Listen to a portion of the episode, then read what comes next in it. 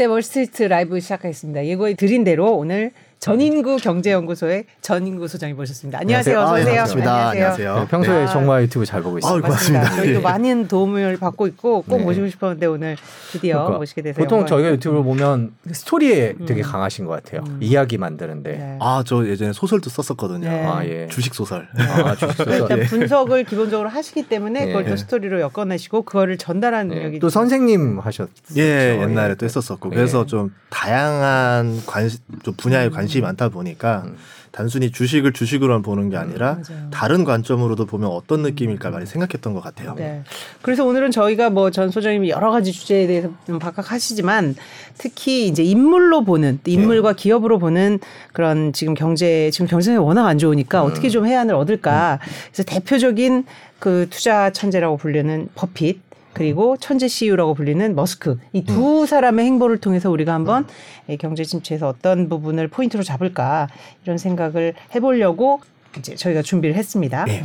워렌 버핏 얘기를 그렇죠. 저희가 이제 꺼내게 됐던 이유는 이제 에너지 관련된 거죠. 지금 유럽이 이제 모스크 전쟁 우크라이나 전쟁 이후로 에너지 난이다 그러고 예. 이제 미국에서 LNG를 일제히 음. 유럽으로 보내고 있는데 가만히 보니까 거기에 이제 워렌 버핏이 껴 있더라고요. 보니까 투자하는 회사들이 이게 과연 이걸 예상했던 건가 이런 생각도 들고 다들 투자 어렵다 힘들다라고 하는데 어느 틈엔가 벌써 저희가 생각할 때는 그렇게 빠른 분 같아 보이지 않았는데 거기 가 있다 이런 생각이 들어서 오늘 특별히 그 얘기부터 좀 여쭤보고 싶었어요. 그거 어떻게 네. 보세요? 옥시덴탈 지분을 굉장히 빠른 속도로 사들이고 있어요. 음. 그래서 아마 저거를 50% 가까이까지 이제 사들여서 인수를 하지 않겠는가라는 관점으로 보고 있는데 버핏을 버핏을 주제로 제가 보면 좋겠다 생각하는 게 음. 지금 현역 투자자들 중에서 스태그플레이션을 겪어본 투자자가 거의 버핏이 유일할 거예요. 1974년 그리고 이제 80년 두 번째 오일 쇼크를 겪어본 투자자야 되는데 그때 버핏이 살아남은 투자자고 어떻게 살아남는지를 아는 사람이라 음. 에너지 기업을 인수했을 수도 있다라는 생각을 해요. 1974년에 첫 번째 오일 쇼크 때 버핏 같은 경우도 어, 보유했던 주식들이 30% 이상 다 하락을 했었습니다. 네. 그런데도 불구하고 잘 살아남은 이유가 버핏 같은 경우는 버크셔 해서웨이가 사업 회사도 하- 가지고 있고 투자도 같이 하고 있어요. 그 주가는 박살났지만 벌어들이는 사업 회사에서 현금이 캐시가 계속 들어오는 거예요. 음. 그래서 그 위기가 큰 없이 그냥 지나가는 거죠. 그래서 버핏 입장에서는 cash flow의 중요성을 굉장히 많이 가지고 있는 상태에서 스태그플레이션이 벌어졌다. 그럼 이번에 해결책도 cash flow로 벗어나야 되겠다 판단을 한 거고 그러면 이 돈의 흐름에서 돈이 스태그플레이션에서 가장 벌 수 있는 데는 누구일까? 원자재로 받겠죠. 그 중에서도 이제 유가발, 그 원자재로 하면 유가가 가장 많이 소비되고 가장 인덱스에 가까운 형태이기 때문에 어, 그래서 원유에 투자를 한 게 아닌가. 이렇게 이제 받고 거기에 플러스 요소로 LNG까지 생각을 해본 게 아닌가 라고 지금 관점에서 인수하, 인수하려고 노력하는 게 아닌가 이렇게 보고 있습니다. 그 옥시덴탈이라는 회사가 어떤 회사인지부터 좀 간단하게 설명해 주시면 어떨까요? 어, 미국에서 있는 이제 원유 기업에서 3대 기업이라고 하면 엑슨모빌, 쉐브론, 옥시덴탈이 있는데요. 참고로 이 원유 기업에서 그냥 다 합니다. 종합이에요. 시추부터 시작해서 이제 정제를 하고 유통까지 시킬 수 있는 이제 full, 예, full로 다 할 수 있는 회사 이 세 가지인데 그 중에서 버핏이 2019년 그쯤에 쉐브론이랑 옥시덴탈에는 투자를 했었었어요. 네. 그러다가 2020년에 코로나 위기가 오고 그때 19년 당시에 열심히 사들였던 게 항공주랑 정유주였거든요. 네. 둘다 손절을 다 해버립니다. 항공주랑 정유주를 코로나 때요. 예. 그러고 나서 시간이 지났는데 항공주는 손을 안 댔는데 이제 정유주에는 다시 손을 대는 거예요. 그래서 뭘 사나 봤더니 이제 옥시덴탈을 계속 빠른 속도로 지분을 늘려 나가는 거죠. 그러면 어떤 이유가 있을까 해서 2019년에 한번 되돌아가서 봤더니 네. 원래는 쉐브론과 옥시덴탈이 인수 때문에 전쟁 중이었었어요. 아나다코라는 셰일가스 회사인데 이게 세계 최대 회사입니다. 네. 이 회사의 가장 매력은 전 세계에 많은 그 광구들을 가지고 있어요. 옥시덴탈도 가지고 있지만, 그러니까 우리로 치면은 철을 생산하는 게 중요한 게 아니라 철을 생산하는 광산을 얼마나 많이 보유했느냐 일종의 자원에 투자를 한 거죠. 그래서 이 아나다코를 인수하기 위해서 원래 쉐브론이 인수하려 했는데 옥시덴탈이 웃돈을 더 줄 테니까 음. 저거 파기하고 좀- 넘어와라. 음. 그래서 파기를 시키고 이제 옥시덴탈로 넘어간 거예요. 아나다코 인수가 된 겁니다. 근데 이제 옥시덴탈은 현금이 없으니까 그때 워렌 버핏의 돈을 빌려서 이제 옥시덴탈을 옥시덴탈이 이제 아나다코를 인수를 한 거죠. 근데 그때 이제 어떤 옵션이 있었냐면 옥시덴탈 주식을 싸게 살 수 있는 신주 인수권을 줬었어요. 이제 그러면서 이거를 쓸지 안 쓸지 몰랐는데 이 최근에 옥시덴탈 지분을 매입하면서 그 신주 인수권까지 쓰게 되면은 이 지분이 확 늘어나게 되는 거죠. 그리고 최근에 요, 요청했던 게 50%까지 지분을 매입할 수 있는 권리를 달라라고 요청을 했고 그게 승인이 나면서 시장에서는 버핏이 정말로 50%까지 지분을 채우려고 하는 게 아닌가 이렇게 보고 있는 상태, 상태입니다. 에너지 기업이라면 쉐브론도 같고 옥시덴탈도 같을 텐데 더 네. 버핏이 옥시덴탈에 더 주력을 한 것은 무슨 배경이 있다고 보세요? 이제 원래는 다 비슷했었는데요. 이제 아무래도 아나다코를 인수하면서 셰일 업체에 대해서 더 매력적으로 본 것 같아요. 이세 개 회사가 또 주력적으로 보는 게 이제 탄소를 포집하는 기술이 다 뛰어나요. 그 중에서도 이제 셰일 업체를 더 많이 운영을 하게 되면은 이 탄소 포집 기술이 더 중요해지거든요. 그래서 옥시덴탈을 인수하면서 이런 매력까지 보지 않았을까라고 보고 있었고 쉐브론 같은 경우나 엑슨모빌 같은 경우는 배당 수익률이 나쁘지 않아요. 괜찮은데 옥시덴탈은 굉장히 어려움을 겪으면서 주가도 많이 떨어졌고 배당도 굉장히 박해졌거든요. 그러면은 주가가 그만큼 하락했다. 더 많이 과대하게 하락했다. 그럼 내가 사서 조금 더 디스카운트 요소가 많으니까 싸게 샀다라는 생각을 할것 같아요. 그래서 옥시덴탈을 좀 매수한 게 아닌가 이렇게 보고 있습니다. 방금 탄소 포집 기술, 기술이라고 얘기를 해 주셨는데 아무래도 이게 석유 회사에 투자한다라는 게 요즘에 대세와는 조금 어긋나는 것 같기도 한데 탄소 포집 기술이라는 게 뭐고 왜 그렇게 높게 평가를 하는 건가요? 이제 시장에서 이제 ESG가 많이 강요가 되면서 탄소를 배출하는 거에 대해서 엄청난 규제를 하기 시작했어요. 뭐 조선업이 뜨게 된 것도 그렇게 된 거고 원자력도 그렇게 된 건데요. 아무래도 이제 셰일 업체들이 시추를 5년마다 돌아가면서 계속 해야 돼요. 이제 한 곳을 뚫으면 계속 나오는 게 아니라 돌아가면서 계속 뚫어줘야 되기 때문에 신규 시추를 계속 해야 되는데 이 시추를 하는 과정에서 이산화탄소나 온실가스 배출이 굉장히 심한 편입니다. 그러면은 환경을 파괴하는 기업이 되는 거죠. 그렇기 때문에 이제 바이든 대통령이 되고 나서 이제 그 화- 친환경 문제로 인해서 신규 시추에 대해서 굉장히 많은 규제를 걸어놨었어요. 그러다 보니까 이 기업들이 신규 시추에 대해서 좀 안 하게 되는 거죠. 예를 들어 모건스테리라든가 JP 모건 같은 경우도 셰일 업체들한테는 두 돈을 안 빌려주겠다. 뭐 이렇게 되고 이 기업들에 대해서는 신용 등급을 좀 많이 예, 낮게 보면서 자금 조달을 굉장히 어렵게 만들었었거든요. 그래서 신규 수- 시추가 좀 부진한 상태 때 유가가 확 올라갔던 거죠. 이런 상황에서 어떻게 할 것인가 이제 그러면서 이제 나오는 해법 중에 하나가 당장은 좀 어려운데 시추를 할 때 나오는 온실가스랑 이제 이산화탄소를 포집해 버리자. 그대로 잡아서 이거를 압축한 다음에 땅에다가 다시 묻어버리자가 되는 거죠. 이산화탄소를 대기 중으로만 올려버리지 않으면은 상관없는 거 아니냐가 네. 되는 거죠. 그리고 이제 이산화탄소 탄소 포집에서 기술을 하나 더 더하게 되면은 시추를 할 때 우리도 이제 아메리카노 이런 거 먹다 보면 빨대를 먹다 보면 얼마 안 남았을 때는 더 강한 힘으로 빨아들여야 네. 빨대가 올라오잖아요. 마찬가지로 석유도 시추하다 보면 이제 얼마 안 남았을 때 잔유가 남았을 때는 더 강한 압력으로 공기를 빵 하고 때려줘서 이걸 쫙 밀어내야 되거든요. 그러니까 이때 이산화탄소를 빵 하고 때려주면은 추출하는 것도 더, 저- 더 수월하게 효율 좋게 뽑아낼 수도 있고 이산화탄소를 땅에 묻을 수도 있으니까 비용적으로 좀 메리트가 생기지 않겠는가 이런 관점에서 이제 탄소 포집 기술이 많이 개발되고 있고 거기에서 굉장히 뛰어난 회사가 아까 말씀드렸던 엑슨모빌, 쉐브론, 옥시덴탈입니다. 음. 그러면은 이제 탄소를 배출하지 않으면서 석유를 계속 생산해낼 수가 있게 되겠죠. 그러면 친환경 회사로 바뀌게 되는 겁니다. 음. 대표적인 사례로 이제 시멘트 회사 같은 경우도 처음에는 유연탄을 태워서 이제 그 예, 고로를 떼워가지고 만들었었 시멘트를 만들었었는데 지금은 플라스틱을 일부분 섞어서 하기 때문에 플라스틱을 제거해주고 이게 1,400도에서 태우기 때문에 이산화탄소 발생이 안 나오거든요. 예, 이런 것들 이제 이런 식으로 환경을 오염시켰던 기업이라 생각했던 것들이 점점 친환경 기업으로 바뀌게 되지 않을까 이런 관점에서 탄소 포집 기술이 좀 더 매력 있지 않나 이렇게 보고 있습니다. 사실 그때 뭐 기억하시겠지만 주주와의 대화 때도 아 뭐 돈 버는 것도 좋지만 뭐 ESG라는 음. 어떤 환경에 대한 대세, 음. 인류가 미래를 위해서 지켜야 될 뭐 가치 뭐 이런 거에 대한 주장도 있었어요. 근데 소장님 말씀 듣고 보면 완전히 배치되는 것도 아니네요. 그 워렌 네. 버핏이 사실 이런 그 에너지 기업 특히 이제 전통적인 그런 그 화석연료 기업에 투자하는 거에 대한 입장을 밝힌 적이 있나요? 좀 나는 왜 한다. 어 그거에 대해서 좀 부정적인 의견을 피력했었어요. 음. 그리고 이제 그때 미국에서도 좀 ESG 뭐 친환경에 신경 안 쓴다. 그렇죠. 좀 이제 좀 압박을 했었었거든요. 근데 지금 같은 경우는 ESG에 신경 써야 될 때가 아니라 cash flow에 신경 써서 살아남아야 되는 네. 때거든요. 근데 지금 에너지 기업들 보면 PER이 굉장히 낮아요. 뭐한 다섯 배, 뭐 일곱 배 굉장히 낮아진 상태인데 그만큼 저렴한 가격에 캐시플로우는 잘 나오고 이제 위기를 벗어나고 나면 세계적으로 경제 위기가 끝나고 나면 다시 이산화탄소 문제가 다시 또 대두가 될 거예요. 그러면 그때는 또 친환경으로 탄소 포집 기술을 활용해서 석유를 뽑아 올리는 게 효과를 보겠죠.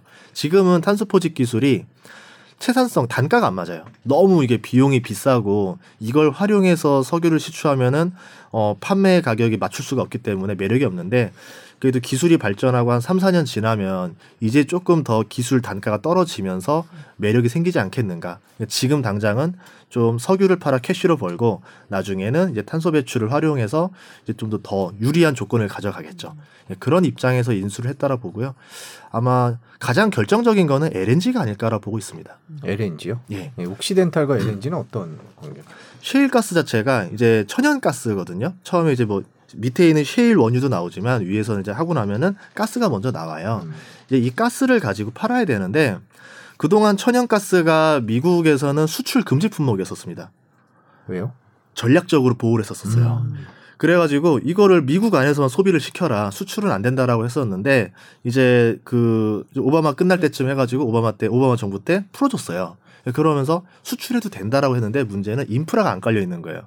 가스를 팔려면 파이프를 연결해서 팔던가 LNG 터미널로 배관을 연결한 다음에 여기서 압축해서 배로 실어서 팔아야 되는데 액체로 에코한 뒤에. 예 그게 안 되니까 그냥 공중에 태워버리기도 하고 음. 그냥, 그냥 남아도는 자원이었던 거죠. 네. 그런데 이제 갑자기 러시아랑 유럽의 사태, 그 우크라이나 전쟁이 벌어지면서 러시아의 LNG 가스를 이제 유럽들이 안 쓰려는 움직임이 보이고 있잖아요. 그러면 누구 거를 써야 되느냐? 카타르 거랑 미국 거밖에 없는 거죠. 음. 그럼 미국에서는 지금 이제 LNG 터미널을 많이 늘려나가고 있고 LNG 선박 주문을 하고 이제 배관 공사를 하고 있습니다. 이게 시간이 좀 몇 년 걸리겠지만 뭐 한 2, 3년 지나고 나면은 이게 완성됐을 때 유럽은 이제 미국에 있는 천연가스 LNG를 쓰게 되는 거죠.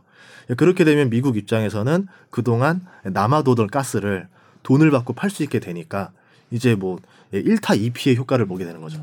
그럼 버핏이 투자할 때는 이런 날이 올 거라고 예상을 하고 투자를 했다고 보기는 힘들 것 같은데. 2019년에는 그냥 이제 좀 돈을 빌려주는 아, 입장에서 예, 돈 빌려주는 입장에서. 8%연 8% 이자를 약속받고 돈을 빌려줬었거든요. 8%요? 예. 네. 거기에 신주 인수권까지. 예. 굉장히 매력적인 투자를 했었죠. 자산이죠. 근데 이제 나중에 보고 나니까 이제 LNG의 흐름이 바뀐다라는 걸 봤던 음. 것 같아요. 이제 그러면 LNG가 되게 중요해질 거다. 자원이다. 그러면 버핏이 가장 잘 아는 회사가 옥시덴탈이었고 음. 애초에도 신주 인수권도 가지고 있고 음. 그럼 여기서 조금만 더 확보하면 더 좋지 않을까 이런 관점으로 접근한 게 아닐까 봅니다. 그 모두의 이제 그 스태그플레이션을 견딘 음, 유, 거의 유일한 그런 투자자다 얘기할 예. 정도로 지금 92세입니다 사실 예. 이 고령의 나이도 여전히 이제 현역으로 활동하고 있고 아, 투자의 귀재라는 뭐 수식어, 오마, 음. 오마하의 현인 뭐 여러 수식어들이 있어서 우리가 이제 예. 버핏의 어떤 포트폴리오를 항상 관심을 갖는데 지금 에너지 부분은 조금 이제 짚어봤고 지금 현재 포트폴리오는 어떻게 좀 된다고? 거의 애플이 한 40% 정도 되죠. 아, 예. 예. 그래서 이제 애플 투자를 어떻게 했느냐. 원래는 버핏이 IBM 투자했다가 실패를 했었어요. 음. 그 뒤부터 기술주는 투자 안 하겠다. 예. 그리고 원래 빌 게이츠랑 친한데 빌 게이츠 마이크로소프트는 왜 안 샀냐라고 네. 하니까 내가 괜히 또 뭐 내부 정보를 먼저 알고 샀다라는 음. 오해받기 싫어서 안 아, 샀다. 친하- 두분 너무. 친하다. 예, 네. 뭐요 정도로 이렇게 둘러댔습니다. 음. 그러다가 이제 애플 주식을 샀어요. 2016년부터 샀는데 빨리 산 건 아니에요? 애플 아니에요. 주식을? 예. 버핏의 철학이 있어요. 네. cash flow가 나와야 돼요. 음. 음. 근데 애- 어, 애플 같은 경우는 2008년에도 자사주 매입을 해달라는 주주들의 요구가 있었지만 안 했습니다. 네. 2012년부터 자사주 매입을 해주고 하면서 이제 좀 배당도 하고 하면서 현금 cash flow가 돌아갔거든요. 그거를 보고 나서 타이밍을 쟀던 것 같아요. 근데 그때부터 주가가 계속 싸게 내려온 적이 없었다가 2015년에 차이나 쇼크라던가 첫 금리 인상으로 주가가 잠깐 흔들릴 때 그때 이제 저점에 들어갔죠. 그때 샀던 가격이 아마 지금 제 기억에서 30불 정도로 알고 있는데 그때 이제 샀었던 이유 중에 하나가 스마트폰에 대한 생각이 바뀌었어요. 사람들이. 예전에는 그냥 사치품, 옵션 꼭 없어도 되는 품목이라 생각했지만 이제 신흥국에서도 1인당 스마트폰 한 대씩은 다 들고 다니는 세월이 됐거든요. 네. 경제가 어려워도 스마트폰은 없으면 안 되는 거예요.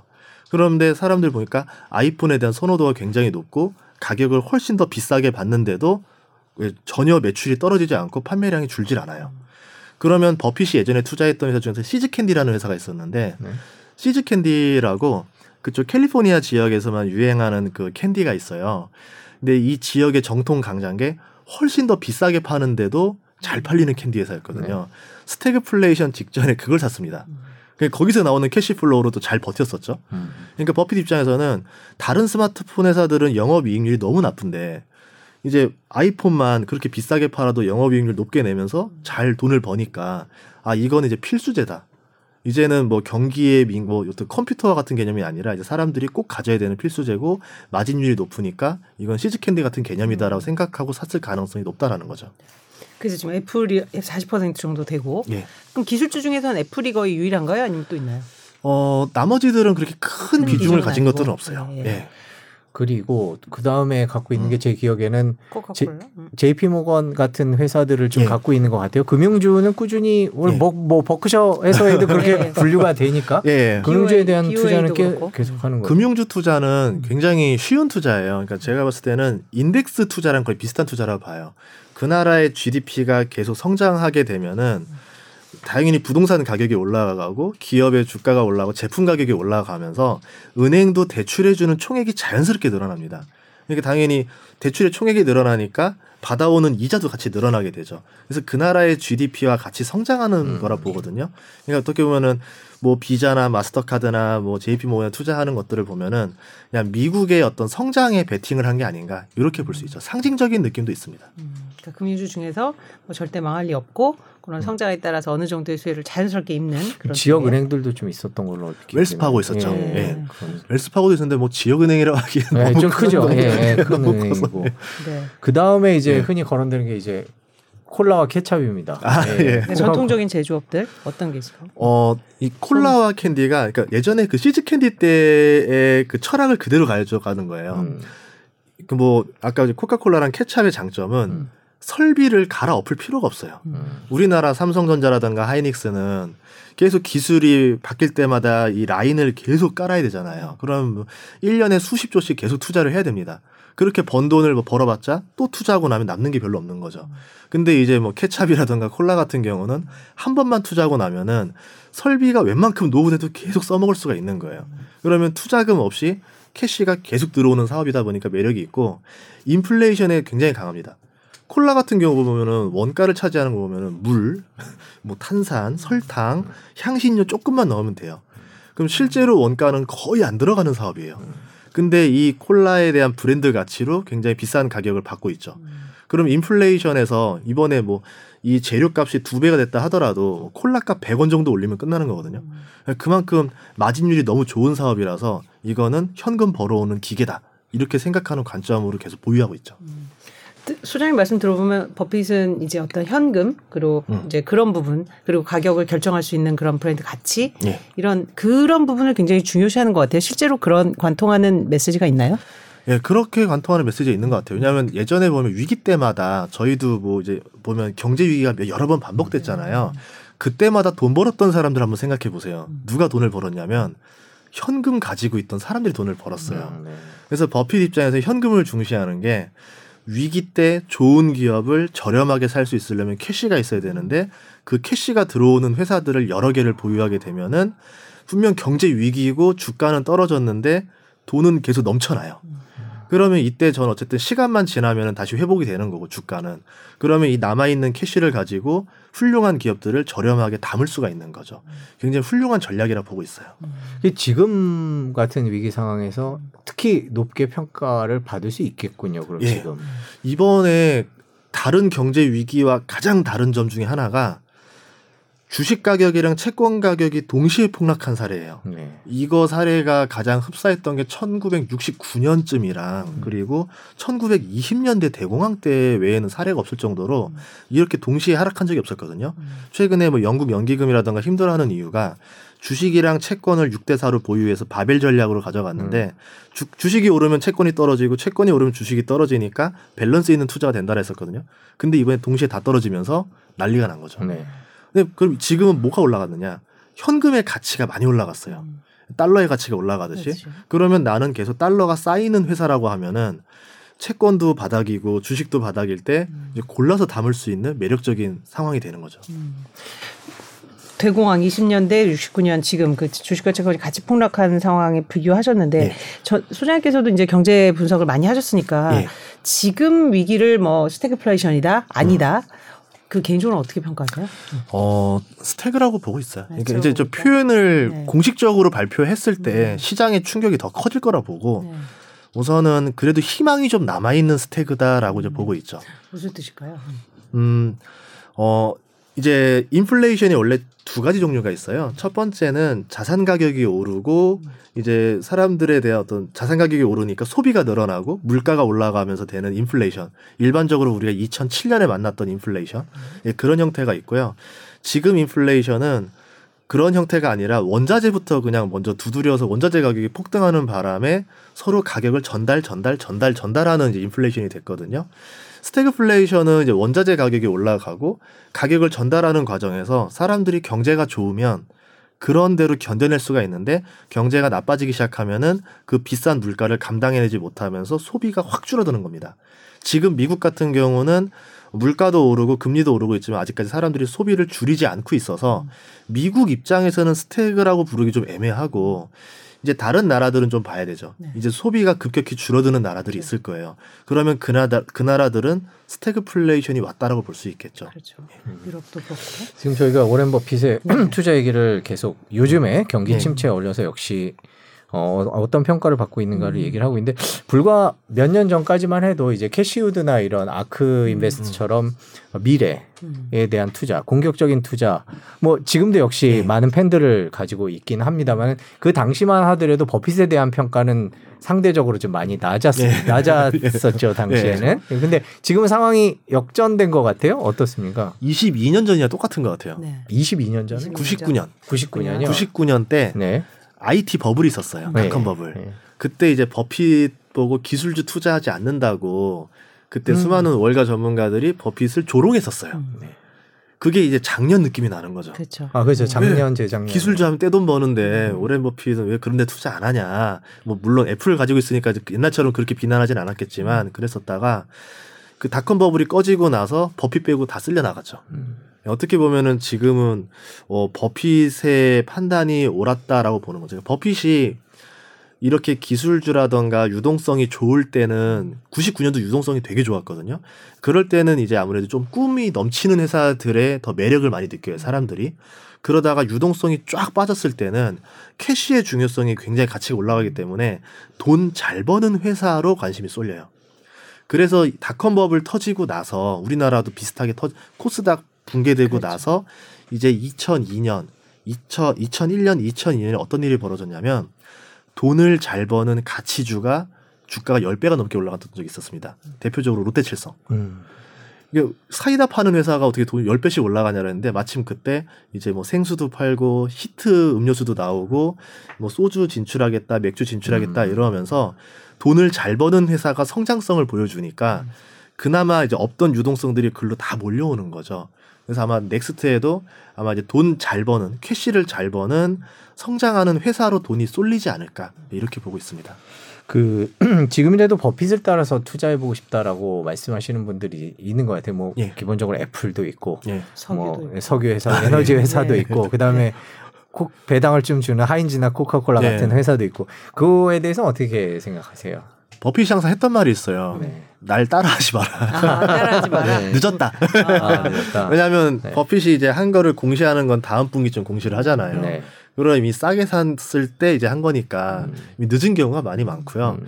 근데 보통 그래도 한번 기회가 올 때가 있어요. 이제 올랐다가 다시 내릴 때가 있는데 뭐 우리나라 투자자 성격상 버핏의 투자가 그렇게 어 좀 본인의. 만족을 네. 못 시킬 거예요. 네. 보면 우리나라 그 매일매일 그 순매수 상위를 보면은 세배 ETF를 그렇게 아, 좋아하더라고요. 그렇죠. 네. 세배의 민족이라 부르거든요. 세 배.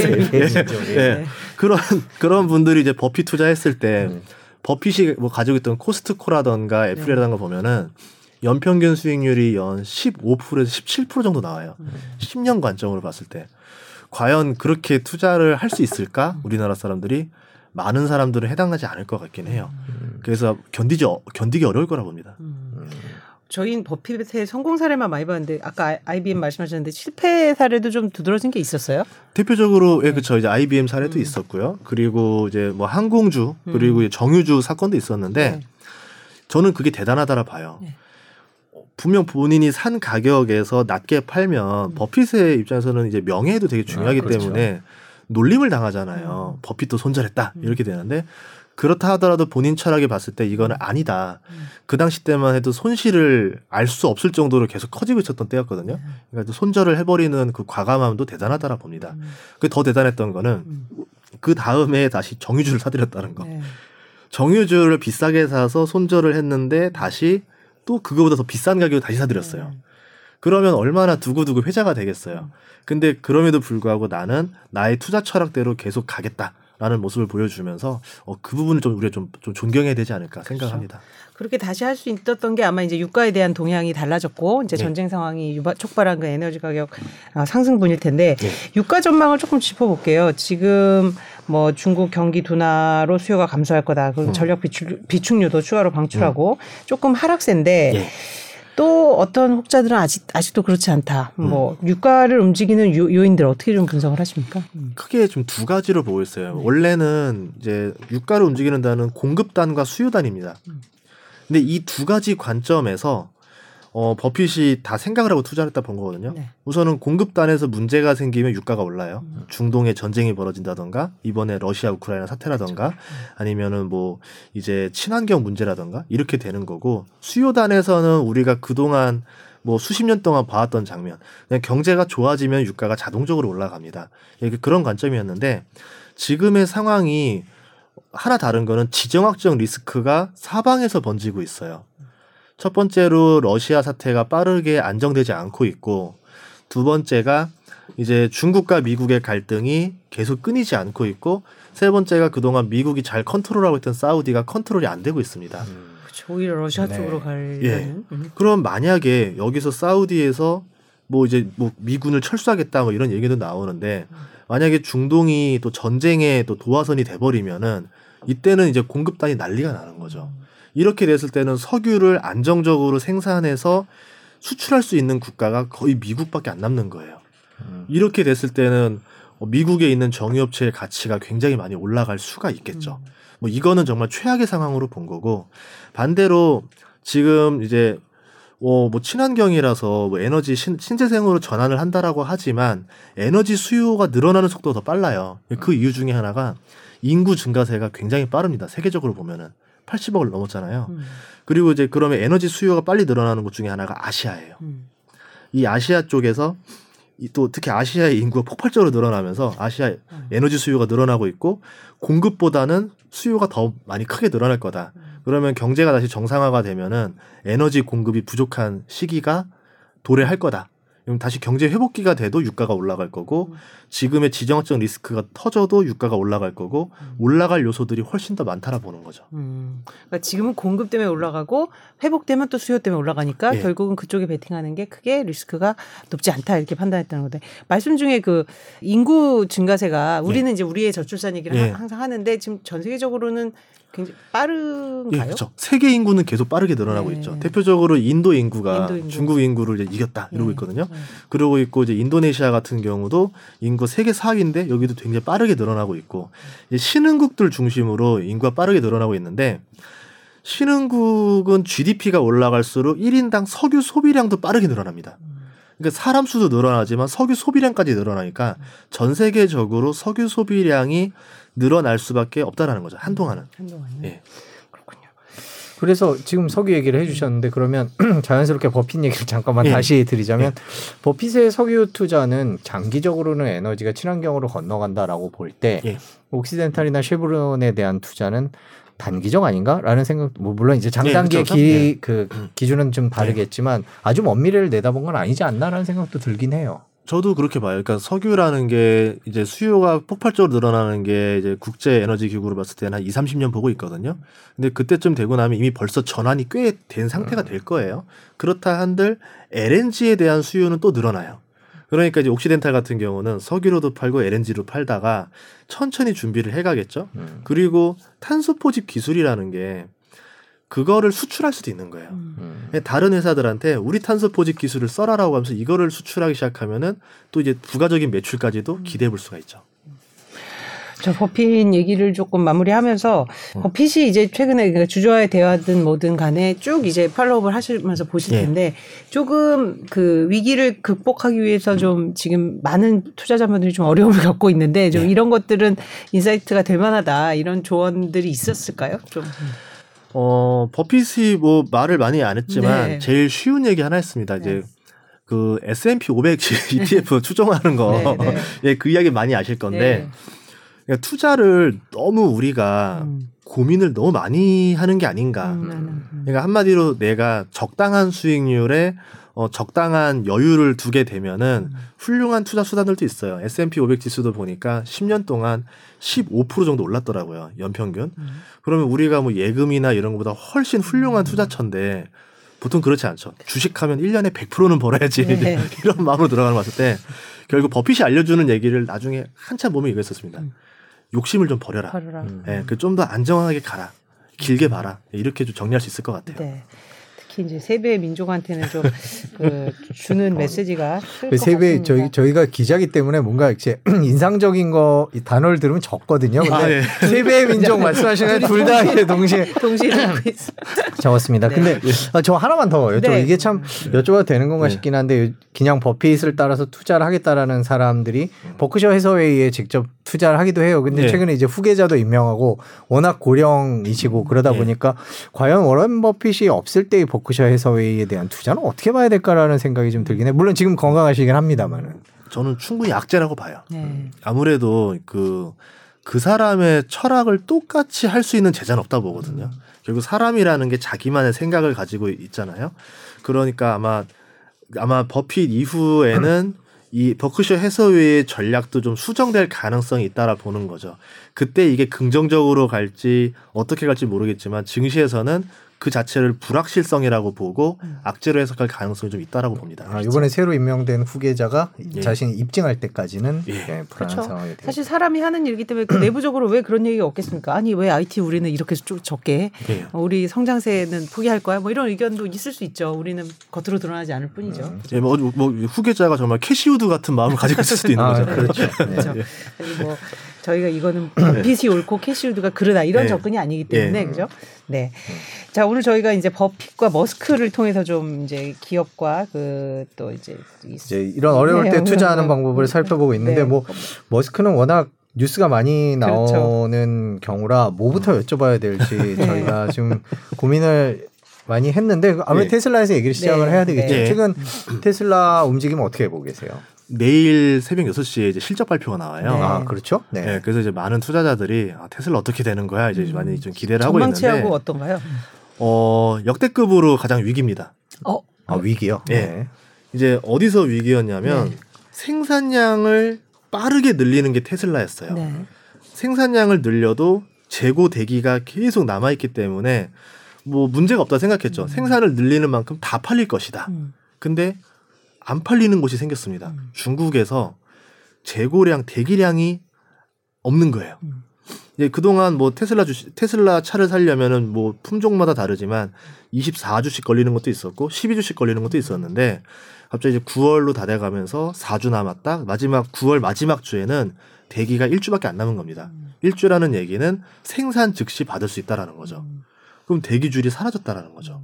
그래서 10월 첫째 주를 봤더니 4주 정도의 대기간이 남았는데 원래 뭐 테슬라 자체가 그 분기 첫째 달, 둘째 달에는 배에 실어서 유럽으로 보내요. 음. 그러면 한 달 정도 걸리니까 지금 10월 달쯤 보내면 11월에 도착하고 11월에 보낸 게 12월에 도착하면서 매출로 발생을 하거든요.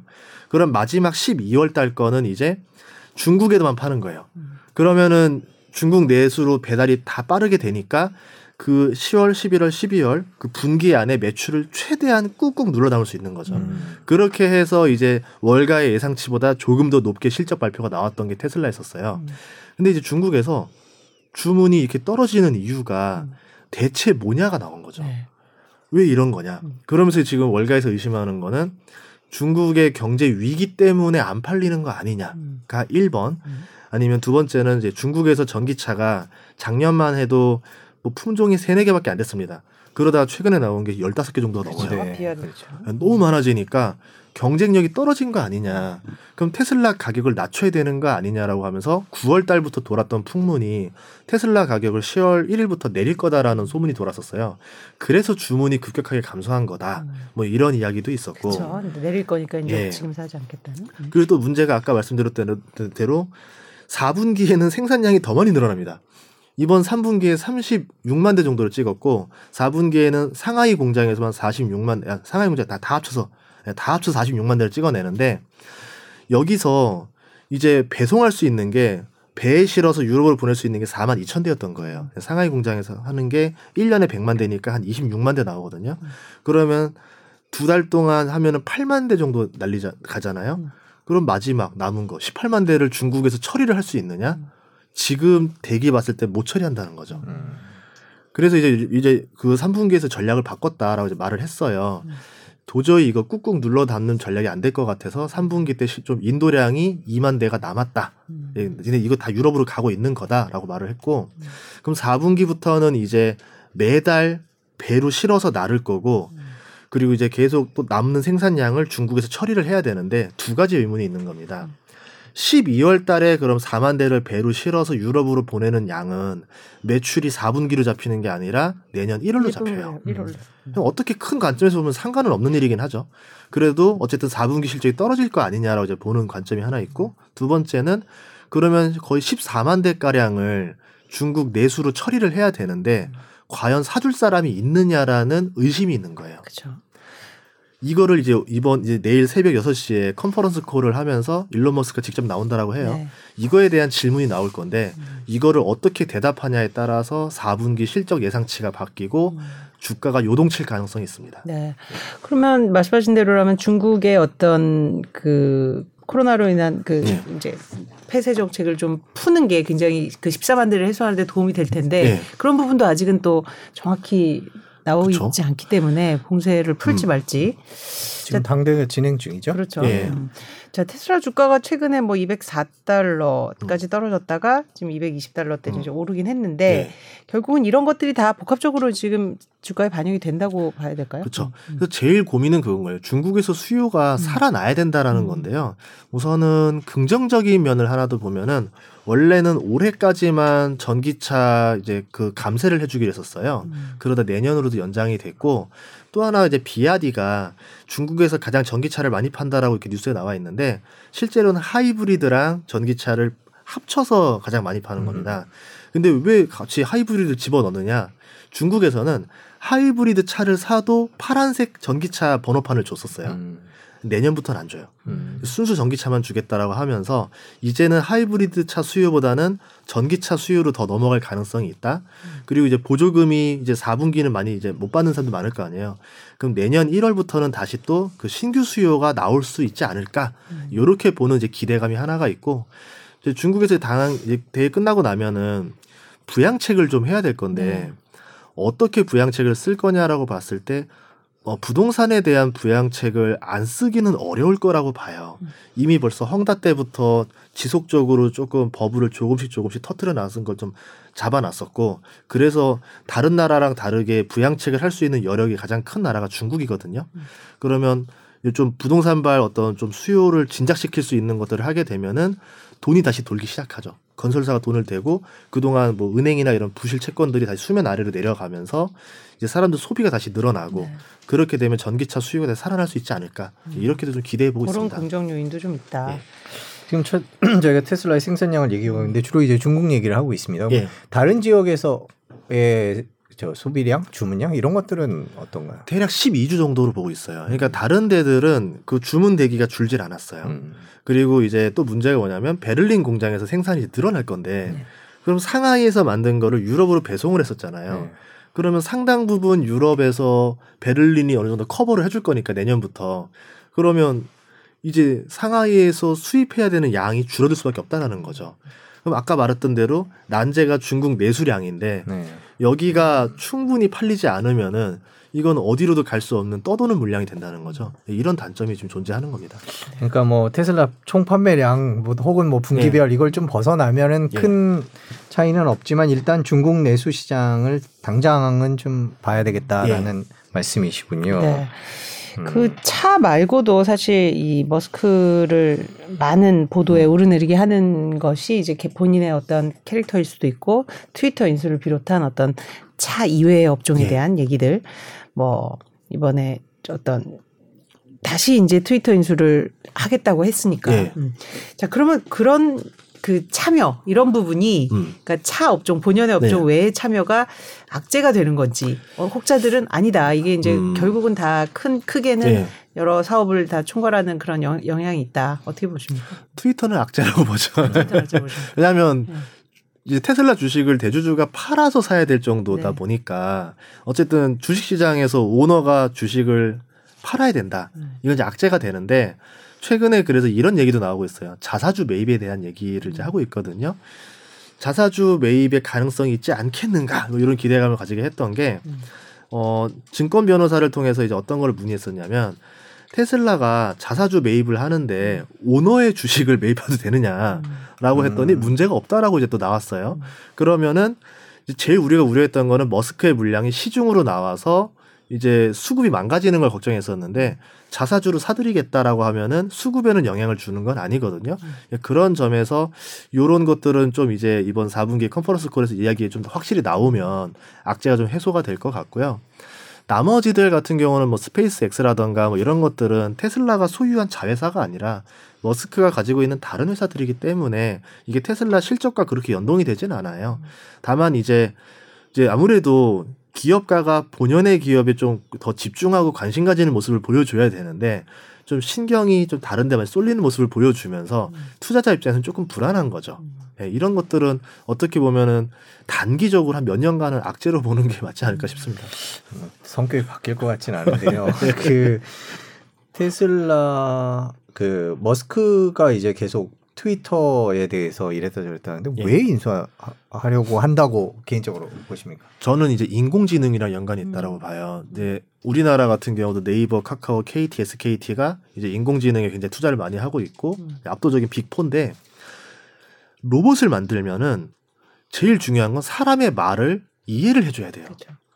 그러면 예를 들어서 나 목이 마르다라고 했을 때 그럼 로봇이 알아서 눈치를 채고 음. 어떤 음료수를 가져다 줄까요? 뭐 주인님 뭐 평소 6시에는 뭐 아이스 아메리카노를 먹으니까 갖다 줄까요? 이렇게 말을 해줄 수 있어야 되는데 이거는 굉장히 고도화된 논리적 사고입니다. 그렇죠. 이 인공지능이 아직 거기까지 개발이 안 돼 있는 거예요. 음. 내가 물을 마시고 싶으니까 냉장고 세 번째 칸에 물을 갖다가 음. 가져와줘. 음. 그러면 우리는 로봇이 편리하다 생각을 못 하는 거죠. 음. 결국 로봇의 가장 첫 번째 난관은 언어 인공지능의 난관.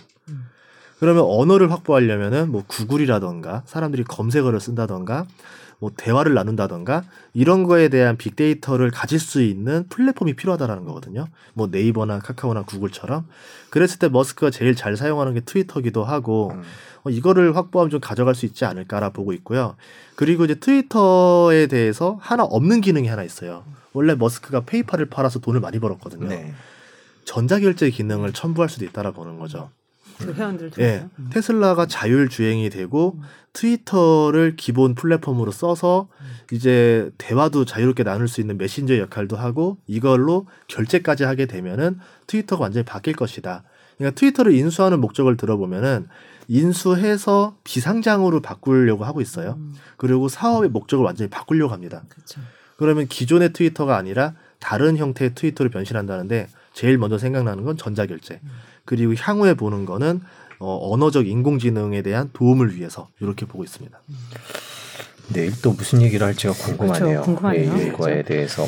자, 그 테슬라 얘기를 지금 저희가 계속 예. 하고 있는데 뭐 악재들이 너무 많은데 테슬라 근데 그럼에도 이제 PER은 여전히 높고 테슬라의 기업 테슬라 기업 가치와 주가 어떻게 올 연말 개인적으로 그냥 개인적으로, 개인적으로 예상을 하십니까?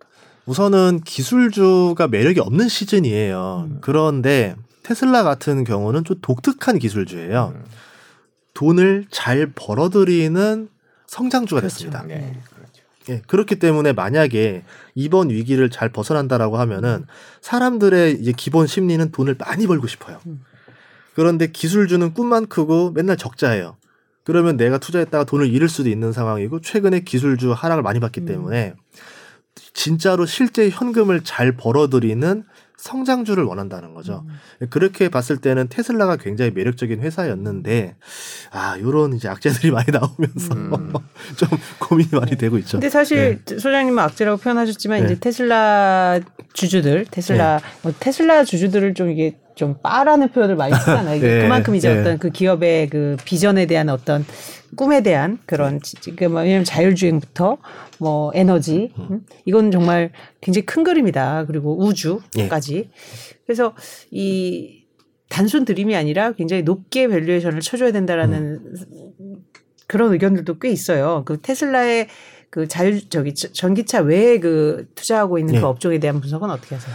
어, 성장세가 워낙 빠르기 때문에 네. 그리고 이제 앞으로 경기 침체가 오고 나면 뭐 물가가 좀 잡고 음. 나면은 경기 침체를 살리는 방법 중에 하나가 나라 국가에서 정책적으로 산업을 육성하는 방식을 하거든요. 네. 뉴딜처럼. 네. 그럼 제일 먼저 해당되는 게 전기차일 거예요. 네. 음. 그러면 이번 침체를 겪고 나면 가장 수혜를 보는 산업들이 이제 청정 에너지 그리고 전기차라 보고 있고 음. 거기에 테슬라는 미국 내에서 굉장히 예 되게 우위에 있죠. 그렇죠. 그런 점에서 봤을 때는 성장성에 대해서는 되게 매력적으로 보고 있고 다만 이제 어쨌든 경기 침체 사람들 지갑이 좀 음. 닫히는 시기에서는 1억짜리 자동차를 지불해야 될때 내가 좀 돈이 없는데 이걸 지불할 능력 있는 사람이 과연 줄지어 있을 수 있는가 이런 고민들이 좀 되는 거죠. 그렇죠. 그래서 긴 관점으로 보면은 PER은 계속 떨어져 나갈 거고 음, 어째 순이익은 계속 늘어나니까 음. 내년 말 기준으로 보면 PER 한 34배 정도로 보고 있더라고요. 애플이 한 20배, 25배 정도로 보고 있으니까 그러면 이제 한 2, 3년 뒤에는 애플과 비슷한 PER을 유지할 수 있지 않을까 이렇게 보고 있거든요. 그런데 성장 속도가 애플보다는 더 빠를 거라 보고 있기 때문에 뭐 지금의 주가로 보기 지금의 주가가 3년 뒤로 봤을 때는 뭐 비싸다 보이진 않죠. 음. 근데 이제 당장에 지금 닥친 이 위기를 이 위기. 얼마나 해결할 거냐가 더 관건이라 그만큼 discount가 됐다 이렇게 보고 있습니다. 그렇죠. 저희는 지금의 어떤 경기 상당 기간 이어질 그 경기 침체 국면에 대한 얘기이기 때문에 예. 그 일론 머스크가 꿈꾸는 세상은 어떤 세상인지를 여쭤보고 싶었어요. 왜냐하면 예. 전기차를 만들었고요. 네. 우주 지구를 인공위성으로 뒤덮을 거고요. 음. 땅굴을 파, 그 땅굴이라 그러면 안 되죠. 그 네, 이제 hyper, 네, hyper 네, hyperloop. loop를 네. 하고 있고 그러면서 동시에 이제 지붕 위에다 태양광 패널도 테슬라가 설치를 해주고 있고요. 그 되게 큰 그림을 그리는 것 같다. 하나하나 하는 것 같아요. 트위터 빼고요. 그건 예. 잘 이해를 못하겠는데 어떻게 보세요? 그 꿈꾸는 세상. 아무래도 다 이야기해 보면은 화성에 가서 자체적인 에너지를 돌려서 이제 거주할 수 있는 환경을 만들겠다가 목표인 것 같아요. 그래서 어, 정말 농담으로 말하는 줄 알았는데 사업들을 보면 비슷비슷하죠. 네. 뭐 스페이스 X까지 생각을 해보면은 그렇게 보고 있고 뭐 그게 아니라 하더라도 저희 뭐 일반적인 입장에서 봤을 때는 이 우리가 지금 앞으로 목표하는 친환경 사업에 딱 어울리는 산업들을 다 하고 있어요. 음. 네, 마지막으로 남은 게 저는 로봇이라 보거든요. 이 로봇이 굉장히 앞으로 매력적일 거라 보고 있어요.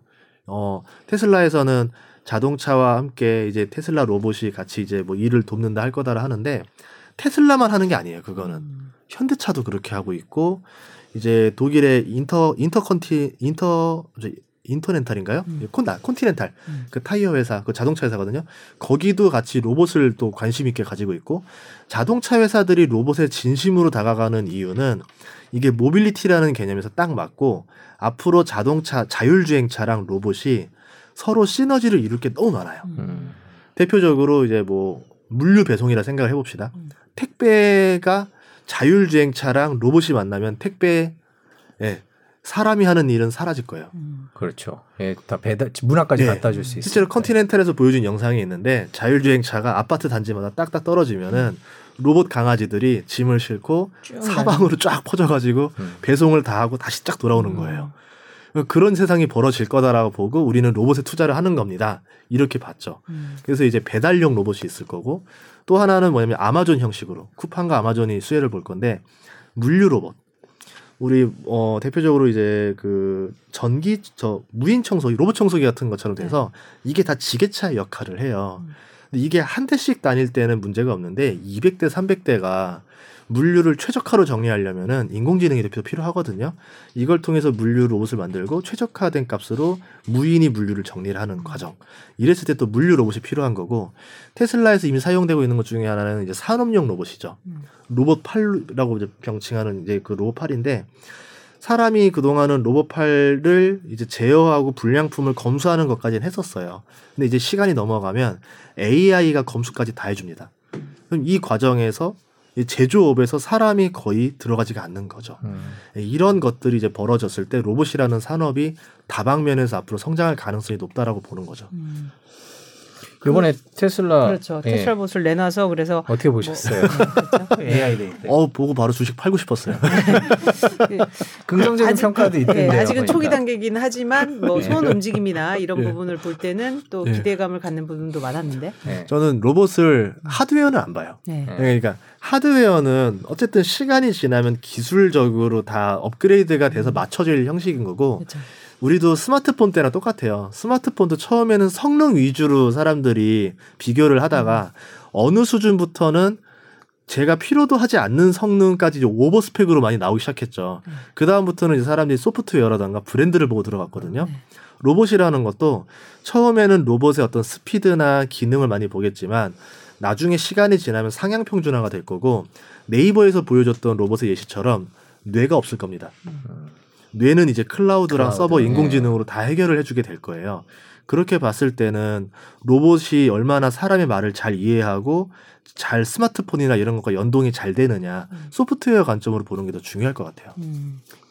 자, 그 머스크가 되게 이상적인 사람이다 이렇게 얘기를 했지만 전 최근에 머스크가 그 지금 우크라이나 전쟁에 스타링크 지원을 하고 있잖아요. 예. 근데 나 이거 더 이상 공짜로 못 해주겠다. 사실 이거 굉장히 이게 그 휴대전화 사용할 수 없는 지역에서 어떤 우크라이나군의 핵심 통신 수단 역할을 하고 있기 때문에 근데 본인이 실제로 밝혔어요. 월 2천만 달러, 그러니까 약 285억 원의 손실을 보고 있다. 더 이상 공짜로 못 하겠다 했다가 미국이 그러니까 지원이 필요하다 한 거죠. 네. 그러다가 또 다시 아니다 계속 하겠다 안 한다는 소리는 아니다 뭐 이런 얘기를 하고 그래서 저는 이런 걸 보면 되게 재무적으로도 현실적으로 이런 것을 신경 쓰고 있는 것 같기도 하고 음, 저는 스타리크 광고를 했다라 봐요. 아, 그렇게 보시는구나. 네. 네. 그러니까 지금 테슬라가 어, 음. 광고비 지출을 안 해요. 맞아요. 음. 그 이유는 음. CEO가 어쨌든 돌출 행동을 하면서 음. 기자들이 기사를 다 써주는데 제가 지금 스타리크에 대해서 굉장히 이렇게 설명을 할 정도로 네, 네, 그러면 공짜로 홍보가 되는데 맞습니다. 왜 내가 CF를 이렇게 만들어야 되냐 이렇게 되는 거죠. 음. 그러니까 스타링크가 얼마나 값어치가 있는지 아무도 몰랐잖아요. 네. 음. 청구를 하는 거는 일종의 해프닝이라 보는 거죠. 음. 그만큼의 비용이 비용을 청구해야지 쓸 수 있다. 음, 그만큼의 가치가, 가치가, 있다. 있다. 음. 예, 이렇게 저는 그런 의도에서 뭐 약간 음. 고의적으로 했다 봅니다. 어, 그런 해석도 가능하네요. 사실 저 그 테슬라가 사실 진짜 말씀하신 대로 저희 이런 매체에서는 이제 광고가 굉장히 중요한 수익인데 그런 네. 부분에 대해서는 하지 않잖아요. 왜냐하면 본인들은 그렇죠. 그걸 이용하는 사람들을 음. 통해서 어찌 보면 계속해서 홍보를 해 나가는 그런 수단을 삼고 있으니까요. 저희가 이 정도로 30분 테슬라 대화했으면 예. PPL 좀 와줘야 되거든요. 예. 근데 하나도 없이 하잖아요. 네. 예. 실제로 많은 사, 이용자들이 이제 감동을 하면서 그걸 전파하고 있는 그런 네. 형식이니까요. 이 얘기는 그래도 좀 여쭤봐야 되는데 네. 개인적으로 테슬라 아까 얼핏 제가 들었는데 네. 제대로 들었는지 모르겠습니다만은 로봇을 보고 네. 테슬라를 팔고 싶었다라고 말씀하신 얘기는 테슬라를 갖고 계신가라는 궁금증이 좀 아, 있는데 네. 테슬라 주가가 많이 떨어졌다. 뭐 200달러 네. 언저리에서 이제 왔다 갔다 네. 하는데 200달러 밑으로 떨어지면 사야 되겠다. 이런 생각하시는 분들이 제법 많으신 것 같아요. 음. 뭐 그런 생각에 대해서는 개인적으로 네. 투자는 본인 책임이지만 개인적으로 어떻게 생각하세요? 한 3년 이상을 바라보면 나쁘지 않다라 봐요. 음, 예, 예, 지금 뭐 200달러 주가면 3년 이상 보면 나쁘지 않은데 음. 경기 침체가 이제 뭐 블룸버그에서 얘기했듯이 100% 온다 내년에 음. 그렇게 됐을 때 테슬라가 위기를 얼마나 잘 견뎌내냐가 되게 핵심이거든요. 음. 지금처럼 뭐 불황이 한 3개월 정도만 잠깐 가벼운 경기 침체로 지나가면 상관이 없겠지만 1년, 2년 동안 차가 안 팔리는 일이 벌어졌을 때는 제 아무리 테슬라라 하더라도 견디기 정말 어려울 거예요. 음. 예, 그런 상황이 왔으면 주가는 뭐 200달러가 아니라 뭐 100까지도 내려갈 수도 있겠죠. 음. 그래서 두 가지 상황을 다 열어놓고 봐야 될 것 같아요. 그러니까 음. 지금 제일 핵심은 경기 침체를 얼마나 빨리 벗어날 수 있느냐. 음. 그랬을 때 성장주 투자를 결정할 수 있겠다. 음. 이렇게 볼 것 같아요. 그 물론 저희가 머스크 얘기를 하고 있지만 테슬라를 보면 다른 회사들과 경쟁이 있잖아요. 뭐 폭스바겐이라든가 예. 현대차라든가 이런 경쟁에서도 앞으로 계속 절대적인 이런 압도적인 우위를 지킬 거다 이렇게 보고 계십니다.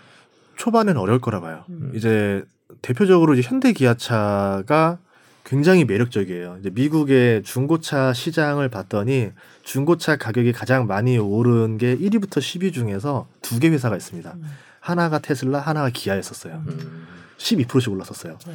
그걸 봤을 때는 이제 시장에서 어, 기아나 현대 기아의 입지도 많이 올라왔거든요. 특히 전기차 분야로만 딱 따로 떼놓고 보면은 테슬라 다음이 누구예요라고 할 때는 현대 기아가 저요라고 손을 들어도 될 정도로 많이 올라왔어요.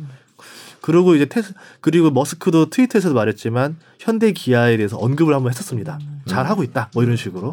그만큼 전기차도 잘 만드는 회사들이 많이 늘어날 거고 사업의 초반부는 다 하드웨어로 중점으로 봐요.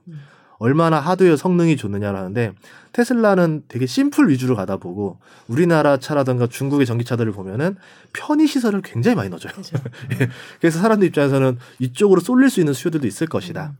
하지만 나중에 점차 자율 주행으로 넘어갔을 때는 이 소프트웨어가 앞 좀더 우위에 있기 때문에 거기서 좀 벌어질 수도 있다라 봐요. 그렇죠. 그러니까 애플의 선례를 많이 따라갈 거다라 생각해 보고 있습니다. 음, 테슬라가 그 자율주행의 강점 그리고 지금까지 축적한 그런 정보는 무시 못할 것이다. 그러나 초기에는 우리도 이제 사실 해볼 만하다. 네. 그렇게 말씀하셨습니다. 그, 그 테슬라에 대해서 뭐 저희가 말할 이렇게 따로 음. 얘기할 정도로 저희가 이제 서학개미들의 많은 사랑을 네. 받고 있고 자, 그럼 결국 저는 그래서 소장님 말씀 중에 좀 기억에 남는 게 저는 사실 그동안은 테슬라는 그래도 주, 다 지금 생산하면 다 팔린다 이쪽으로 생각, 생각을 하고 있었거든요. 네. 근데 아까 그 재고 소진 기간을 가지고 꼭 그게 정, 그렇지 않을 수도 있다라는 전망을 해주신 게 조금 기억에 남아요. 실제로 그럴까요? 중국에서 갑자기 이렇게 테슬라가 꺾였을까요? 음. 꺾였다면 그 이유는 뭘까요? 갑자기 그게 궁금해요. 우선은 저는 전기차 보조금일 가능성이 크다라고 봐요. 음. 딱 전기차 보조금이 딱 떨어질 때가 됐거든요. 네. 이것도 어쨌든 선착순으로 들어가기 때문에. 그렇죠. 그래서 아마 그럴 확률을 제일 높게 보고 있고 그래서 내년 1월이 되면 다시 주문이 폭주하게 되면 음. 여기 보는 거 하나. 두 번째는 그 중국 내 딜러들이 루머. 음. 이제 테슬라 가격이 인하할 거다라 그러면 음. 당연히 정상적인 사고를 가진 사람이면 어차피 대기 시간 몇 달 걸리는 거 기다렸다가 내리면 사면 되거든요. 그래서 갑자기 순간적으로 수요가 막혔을 가능성 음. 두 가지를 염두에 보고 있고 그 두 가지가 아니라고 했을 때는 심각한 문제가 되는 거죠. 음.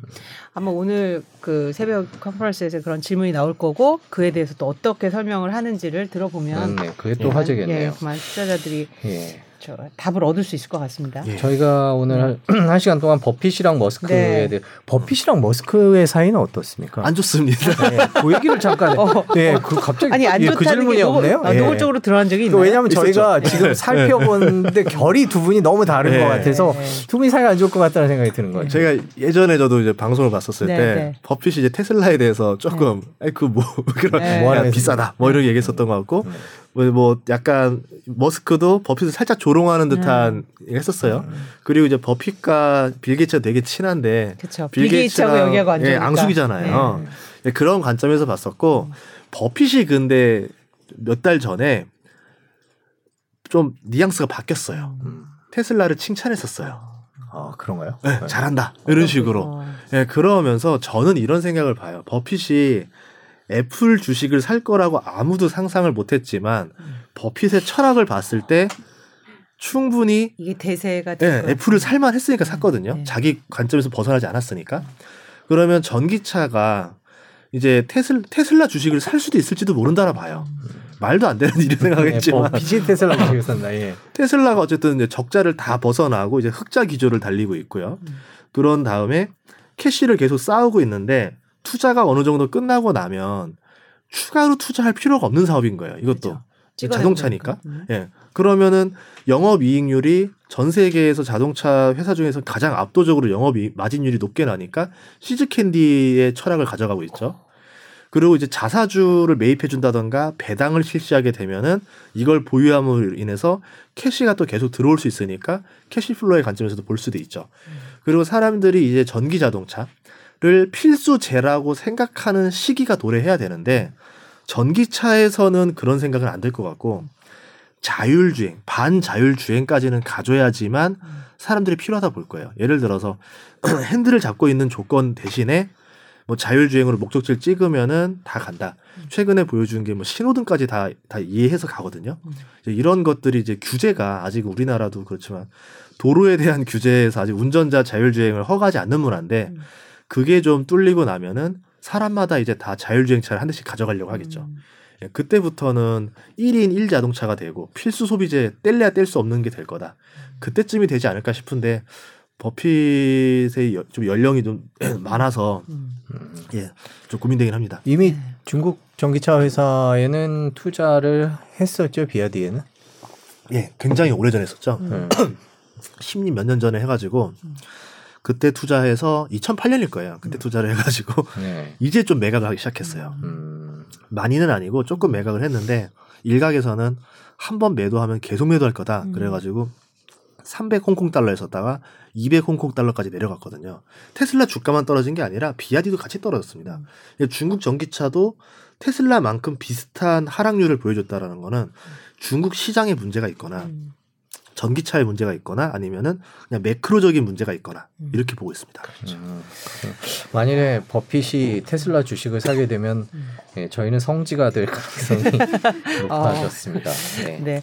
하여튼 어쨌든 뭐 버- 인물 하나로 다 설명을 할 수는 없겠지만 어쨌든 지금 말씀하신 대로 뭔가 영업 이익을 내고 그리고 타사 타 저 기업들과는 다른 어떤 그저 멜트가 있고 예. 꾸준히 주주들에게 수익을 돌려줄 수 있는 이런 부분 그런 관점으로 보는 일관된 그 전략은 있는 것 같아서 테슬라도 뭐 기술주 뭐 성장 이거 이, 부- 이 부분이 아니라 그런 식으로 이제 접근을 한다면 충분히 가능성 있는 네. 일이가 아닐까. 저희가 세계 최고의 투자자와 세계 최고의 부자에 관해서 대해서 예, 오늘. 걱정을 해봤습니다. 네. 네. 네. 자, 오늘 저녁에 이제 새벽에 뭐 테슬라 컨퍼런스를 콜을 보시면서 또 오늘 또 저희 주주들은 어떤 여러 해석을 또 내놓으실 텐데 그런 부분도 저희가 듣고 또 추가적으로 테슬라 관련 방송을 마련하도록 하겠습니다. 오늘 좋은 설명해 주신 전인구 소장님 고맙습니다 감사합니다.